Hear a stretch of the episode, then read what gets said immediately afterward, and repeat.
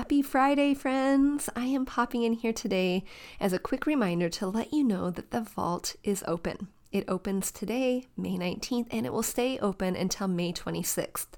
How do you get access to the vault? You get access by being on my newsletter, by being a design bestie.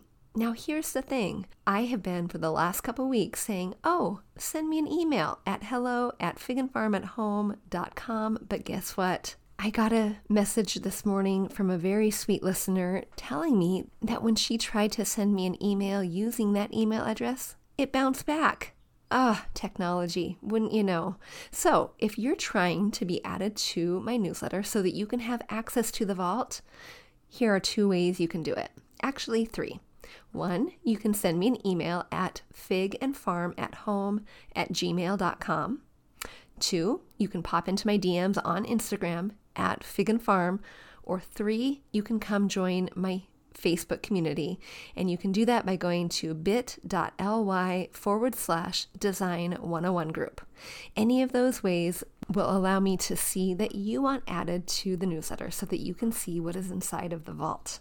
Now, if you're wondering, if you're new here and you're thinking, what is the vault? I have no idea what that means. Is she going to open up her her bank door? No. no, I mean kind of.